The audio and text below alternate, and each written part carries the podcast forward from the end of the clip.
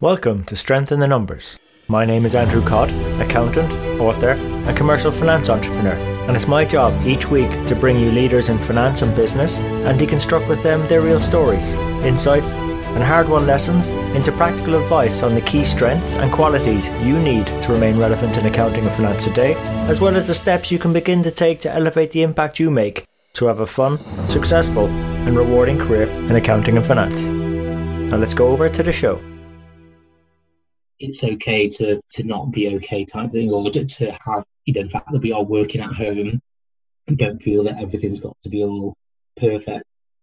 Hi everyone, and you've just heard from Javed Babat, who's been serving the finance and accounting community for the last 18 years as a recruiter and very recently founded Fide Careers, uh, the UK's very first ethical, industry first recruitment agency uh, with the mission to raise awareness, education, and positive change around mental health in the workplace for all finance professionals. And on today's show, Javed and myself, we go and deconstruct why the finance profession is getting a lot more attention, investment, and challenges compared to maybe, say, 10 years ago. We also discuss some ideas to maintain mental wellness in these challenging times of lockdown, how we can increase leaders' acknowledgement of the mental wellness of their team members, and how to get the best talent on board that are already future ready for the technologies our profession is using and also the challenges employers will have in retaining them. And I hope you enjoyed this episode. If you did, you can check out our timestamp show notes, key quotes, resources, and ways to connect with Javid and more at sitnshow.com. And you can also recommend the show to your friends and colleagues who can subscribe on all the major platforms iTunes, Stitcher, SoundCloud, YouTube, and Spotify. And we really appreciate you investing your time with us today. So, without further ado, over to Javid and the show.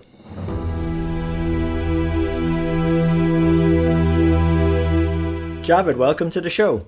Thank you. Thank you for having me. I appreciate it. Nice to have my podcast debut with you.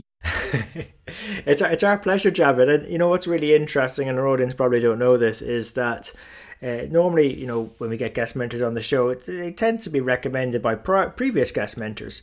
Well, you know, in your instance, you got recommended by two guest mentors previously, as opposed to just normally the one. So, you know, had to get you on the show, and uh, some of our audience, in order to get more familiar with you, uh, will probably like to know more about your journey. But it's it's not your traditional finance and accounting journey. You've come at it from the other side you've been serving the accounting and finance profession in your journey. Yeah, sure. So, yes, yeah, so, so, my background is when you say serving accountants and finance professionals. So, mine's from the dreaded I'm a recruiter angle. So, for my sins, I've been doing finance recruitment for over 17 years. I left my last employed role around 18 months ago, and that was because of the onset of burnout and stress and depression.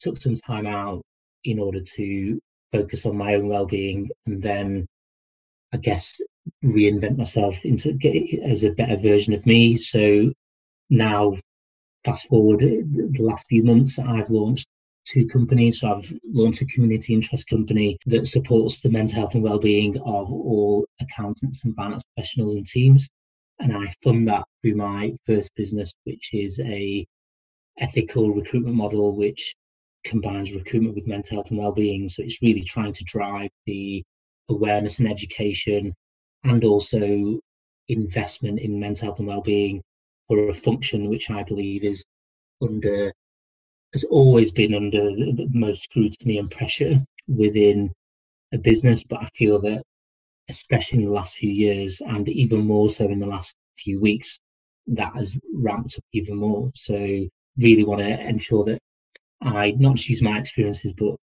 my passion for mental health and well-being to support a sector that I know a lot about, albeit from a different angle as a recruiter, but having spoken to, met, and have got many contacts and now friends that are working in accounting and finance. Look, uh, I, I, suppose some of our audience will be relieved to hear that someone else appreciates that uh, that they're under a lot of scrutiny in our finance world within the organizations and profession we operate in. And uh, and some of us are sort of feeling i suppose burnt out and put under a lot of pressure. That sort of constant quest to do more with less uh, not even the same, but with less, you know. And um, I suppose having that sort of outside in perspective in terms of serving the community. I mean, what are, what are others in, in our profession saying to you, or or what are, are, are good things that they're doing about it? Immediately, if I take the conversations over the last few weeks, there is a definite feeling of being even more overworked, being even more overwhelmed, and under even more scrutiny than before. And I start all those phrases with even more because I've seen it over the years that finance is a finance function is the heartbeat of a company, and it has increased in its importance to an organisation probably since the financial crash around 2008 and 9 and you've seen that sort of influence and importance which has then translated into the investment made in finance teams and and also then how many that you see at board level at CEO that are qualified accountants. So that is not in question. I think where the last sort of few weeks and in particular is everyone's been thrust in a situation where they've never experienced as individuals and then everyone's relying on them to have all the answers. Mm. So the, the every from MD CEOs to budget holders and stakeholders internally, externally, are almost for some of them feel like they're being peppered with questions, queries, and expected to have all the answers. And they're sat there doing their absolute best to navigate through all the, these waters and have the answers for them, and simultaneously supporting their own finance team, who they physically can't see apart from in a Zoom or conference call, who they can't just quickly go grab a copy of it right now. Mm.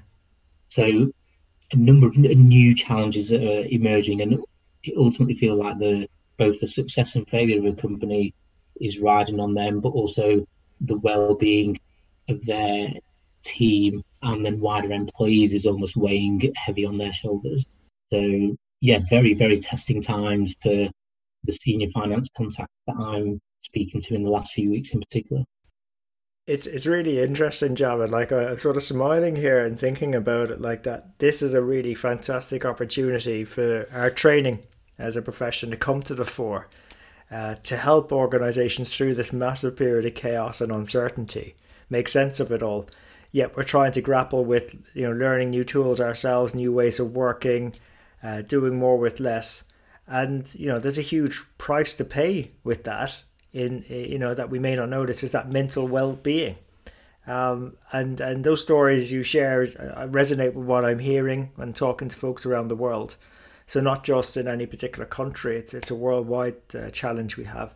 How I you know like in terms of those that are are doing this in the right way and sustainable way you know, uh, particularly from the mental well-being perspective, how, how are they best managing that? What could our audience um, you know start to be doing to to better manage that uh, mental well-being and and reduce the price they have to pay yeah in the immediate position that we all find ourselves in the ones who are trying their best and i say trying their best because we are in uncharted waters is i guess being a lot more accommodating around not keeping up appearances for example on zoom calls and what i mean by that is you know if a child is screaming in the background or or anything like that. That you know, um, I think I heard a couple of stories where there was uh, CFOs and FDs had their sort of little boy or little girl momentarily coming onto the call just to bring it, give it a bit more of a human side, and let's not we're all sort of in this together and trying to just sort of create that sense of look, it's it's okay to to not be okay type thing, or to, to have you know the fact that we are working at home and don't feel that everything's got to be all perfect. I think the, the other one that's really important is there's no classroom based well-being programs can go on at the moment. So it's then moving to understanding what are what is available digitally.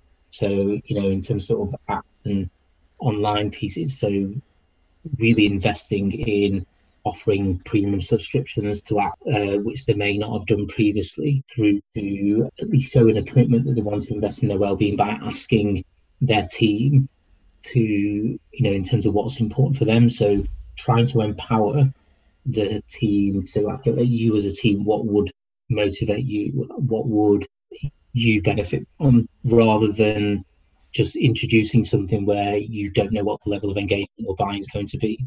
Yeah, no, that, that that's very key. Because I, I, think you know the comment I can hear my audience now say like, yeah, but we're all really busy. Where are we going to get the time to do all of this? But I think to your point, it's really checking in to see what people would value and having that uh, that honest conversation. Because there's no point trying to do this well-being training or setting up loads of virtual meetings if no one's going to engage with them because yeah. they see that it's more important staying busy rather than um, down the line when they're going to be completely burnt out from all of this and not uh, you know being aware or at least acknowledging that it's okay not to be okay at the moment yeah and like how do we leaders and, and team members and colleagues make sure that you know the rest of the team know that it's okay to do that to gauge in the right way and, and to invest in in not being as busy sometimes i'll be honest there are a lot of companies and teams that are still adjusting and adapting so whilst i can for every example i can give of yeah. one or two teams and that are d- d- trying to do the right thing, but there are many others that aren't. Where I think be- because of we've been forced into this situation of lockdown and social distancing, I think the ones who will be can adjust and adapt and be a lot more supportive of their employees, and for example, not looking at a working period of being eight thirty or nine till five, but could you look at a more output based approach and go, okay, well, you're let's say you're up from 7, 7.30 in the morning to say 10, 10.30 at night, providing your work is done in that time, does it really matter that you're not logged in during normal office hours? And going from more output-based, output-based rather than say, oh, well, you must be logged on at this time, because that is something that is still happening amongst many finance teams, where they are being asked to log in at a certain time and, and then leave at a certain time. But what you know, there's so much more opportunity where you've got enough hours in the day. But you know, my working day could be anything between seven in the morning, eleven at night. I don't work all that those hours, but I then put in the work, and then I, at the end of the day, I know I've done the work that I wanted to. So, yeah. is there a looking at more output based rather than just specifically the hours at work? I, I think that's a really good point, Javed. And and again, maybe that's where the time needs to be invested is looking at the the outcomes and the output are being delivered as opposed opposed to the time. And I think that's probably where leaders need to maybe step in a bit more is to say, look, you know, there's a lot on, there's a lot to do. It's very chaotic, it's manic. What what you know, what is um but but you know, we can't have our team members burning each other, you know, burning the candle at both ends. Yeah. You know, there's a reasonable level of output to be expected um to keep keep these people healthy in our teams. Yeah. Um, you know, so they can bring them their, their best selves to work and and so on. So no, I really appreciate you calling that one. Now, I, but I suppose there's also a. I say we've got to deal with the immediate time, but then mm. looking ahead to the future. You yeah. know, there's a lot of other changes in technology. We're benefiting from some of them now, the, the virtual work and so on. But like, how do we how do we keep remaining relevant over the next five to ten years in your mind? Where so if you take the area we've already discussed around what can a finance function get a better, better balance between with that sort of flexible working piece and using technology for good in the sense of remote working? Because you get technology companies doing this really well so you'll if you ever go on the website of various tech companies they'll put we're hiring remote working available. So basically you could, they can have a workforce that is spread globally now, not to say that a finance function can go completely that way to what these technology and SaaS companies have done, but is that's one area to really explore. That do you need to have everyone within a physical sort of office, or can some roles be done remotely? That could be a question that can be posed for finance functions moving forward in light of looking at how they have been managed and coped in this current time where it's been enforced. I think for, for other things five, ten years down the line, there's a huge transition on and development that's happening already around the value of big data, robotics, and automation, and what then that looks like for a finance function. But how can finance teams embrace that to their advantage, and specifically looking at providing sort of better insights to then make better and more informed strategic decisions. And also, then everyone talks about in finance function how you know let's improve systems and processes to try and save us time, try and save us money. This would have can have an even bigger effect, not just on that, but also then moving forward, allow for potentially better forecasting and planning. I mean, there's a lot that's going on, for example, within the payment processing you know area around the automation and how that could help companies and finance teams forecast much more accurately in the future because you know from previous behaviors how when a particular client or customer does pay and then that then allows you to better forecast better. So, and again, there'll be experts on this that I'm sure you can get on the show that really deep dive into it. This is me coming from a mere mortal who has some understanding of it, but knows that this is where a finance function should be really sort of investing their time and knowing how much it could benefit them. But yeah, you can see that big four firms are, are embracing and investing a lot in big data and robotics and automation. You've got teams now that are set up within big four that are specifically looking at this and AI and how that could benefit their sort of clients and the, the, the companies they serve and work. Yeah, no, I, I completely completely agree, Javed.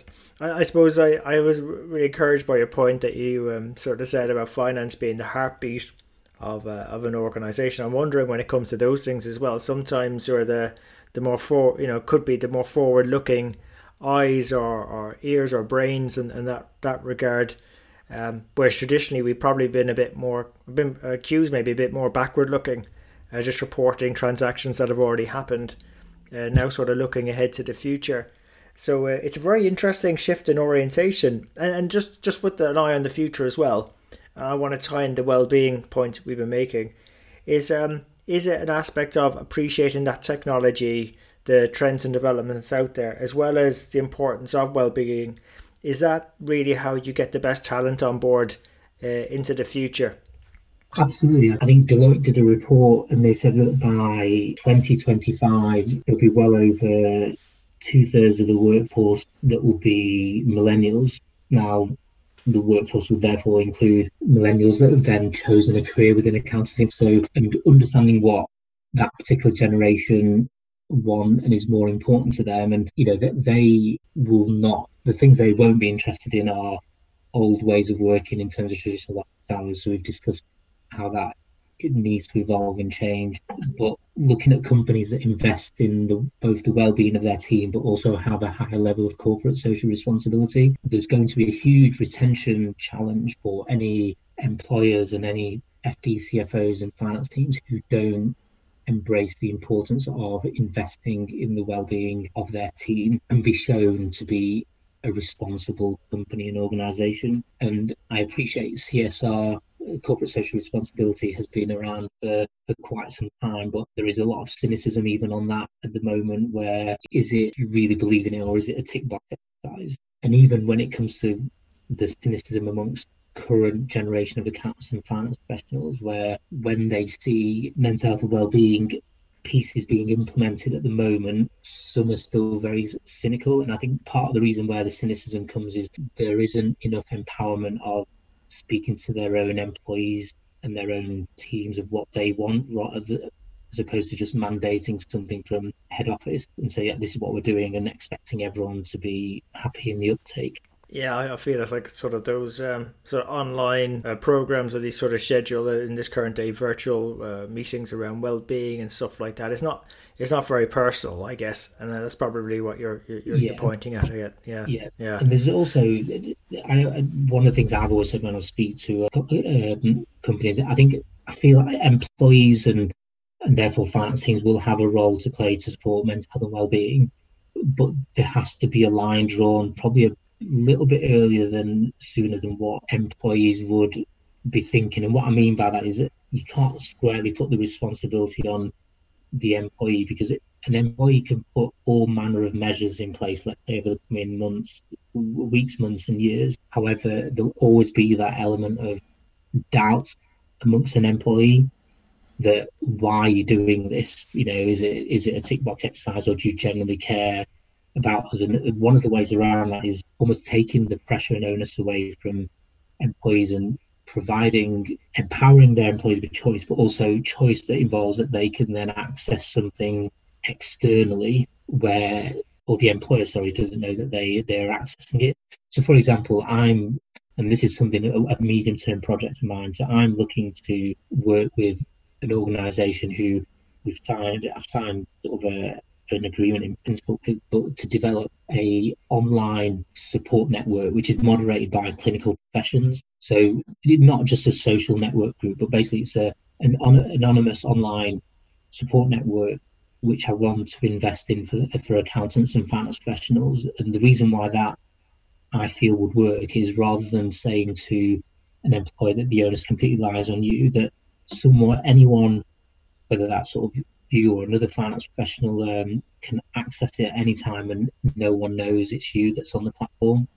So it retains that level of anonymity because there is still the reluctance of an employee to go to an employer to say that they may be struggling until the very, very, until they really, really need to.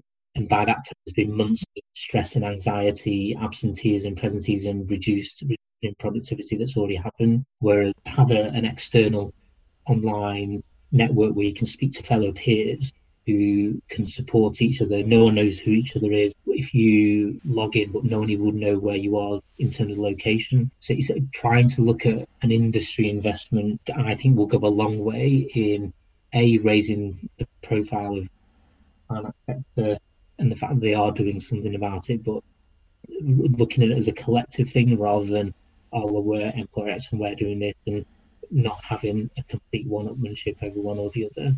Yeah, I think that's a fantastic initiative, Javed, and uh, look forward to, to you know when that's up and running, sharing the links with our audience. Yeah, uh, but I, I do I do feel there is that stigma attached with people sort of um, asking for help as if it's it's something something that uh, oh you're just not capable or you just can't handle the pressure. Um, yeah. When actual fact doing so is the right thing by the business because um, because and again this goes for leaders and employees is those hidden costs as you said around absenteeism uh, presenteeism as well the impacts on productivity the distraction someone's feeling not being able to bring their, their best selves to work. It's uh, it all adds up but we just don't necessarily record it immediately in the income statement. It's it's more of a medium to longer term cost and uh, so no i really appreciate what you're doing in this space. Yeah. Um, now now now that said you know you've been giving us some great food for thought ideas and advice um, what's been the best bit of advice you've ever received? One of the ones, I'm trying to think who, I've mentioned it, it's been mentioned at least a couple of people, is always continuously adjust and adapt to the needs of either the situation, the environment, the time period that you're in. And one of the ways I've always implemented that within a work environment is if I look at my management style as it's going to be now that I've launched my business and when I grow over the next sort of two, three, four years to even what it was up to two years ago, it's going to be very different. And it's going to be very different because it's looking at what is going to motivate the next generation of employees and understanding what's going to make them tick and what's not, but also just not being stuck in a bit of a time warp. I think you see too often uh, managers and leaders who feel like, oh, just because their their ways worked a few years ago, that that's almost like the rest of it will continue to work, and that's not the case. You, the way I was managed, and when I first started out my career, you couldn't get away with half the things that you could do now. the, the, the ones who can adjust and adapt to to the times, the ones who can adjust and adapt to situations. Um, as an add-on to that, I've always had this thing about if you are sort of managing and coaching and leading and nurturing, that you do offer a very flexible adjusting and adapting your management styles to the situation. So, on the one hand, you may nurture and encourage an individual, but it could be a certain uh, in another situation with the same person, you might just turn the screw a little bit. But just having that ability to adjust and adapt is really, really important. And it's what made me sort of successful, especially in my last role, where I had five promotions in six years and got to the highest level I could below the board. But now I look back and go, okay, well, now what I'm going to do, I'm going to take the best things of what I did there, but I'm going to do things differently in the next five, six years because I know where what's going ensure that going to get the best out of my team in the future. And some of the things I did even a few years ago won't fit now. Yeah, I completely, completely get what you're saying, Javid. So no, thanks for thanks for sharing that advice. And I suppose in terms of resources that you might be able to recommend our, our audience that they, they could go check out. Resources wise, I've been one of these where I've almost a bit of a online grasshoppers. I, I look for all manner of websites where you get invitations to uh, uh, basically blogs, webinars, etc. And a, a, lot of these are around. Um, you get a lot of the HR related ones that talk about how can you be a future. It's not just about being a finance leader, but you know how, how the best leaders are going to adjust and adapt. But it's something I can send over to you sort of afterwards and maybe you can sort of share to your audience after. Yeah. I've got all manner of subscriptions and they all serve something different. But the reason I do it is is this continuous learning mindset. Just keep the I've got a huge passion to want to continue to learn and continue to evolve because by doing so you can ensure that you're future proofing your own skill set, you're continuously enhancing your knowledge and you're not just relying on something that yes that has worked for you before but it doesn't necessarily mean that it'll always continue to work for you. Yeah. Yeah, no, exactly, exactly, exactly, Javid. You know, if our audience wish to continue the conversation, uh, where's the best place to connect with you at? Yeah, so I'm, I'm on LinkedIn because I guess if you're a professional and especially if you're serving finance professionals, where else would you be? So in LinkedIn is the first port of call. I also have two websites where people can come and find out a bit more about what I do on the mental health and wellbeing side and the community interest company and on the recruitment side as well because it is more of an ethical one. So on the community interest company it's www.fmentalhealth.org. That's F for Freddy. And then the recruitment arm is www.fide.careers. Awesome. Thanks, Javed. I'll, I'll, make sure those links also go into the show notes as well. Yeah. And uh, and look, I really appreciate the advice you sort of shared with us today. And um, before we sort of wrap up, would you have any parting thoughts to share with our audience? Any finance professionals out there, I think not just because of what the situation we find ourselves in right now, but this is an opportunity, a huge opportunity to learn a lot more about yourselves.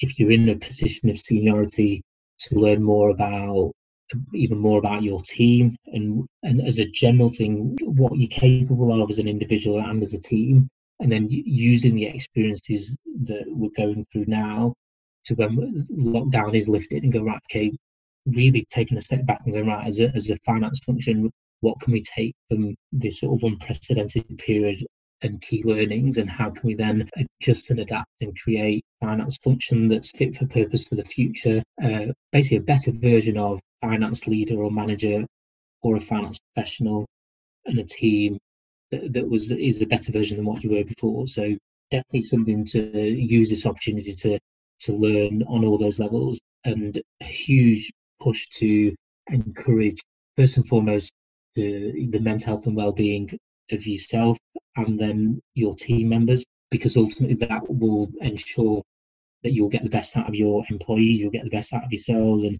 ultimately it's about not just learning but engaging and retaining. And I think there's a huge untapped hidden potential of investing in the well-being both in, in yourself and your team. And if you do that, there's you know we always talk about ROI, you know, in, in accountant speak, how can we make a difference to the top and bottom line? I think investing in well-being has got a huge part to play in realizing at the moment what I feel is untapped ROI and and, and, and benefits to both top and bottom line by doing so.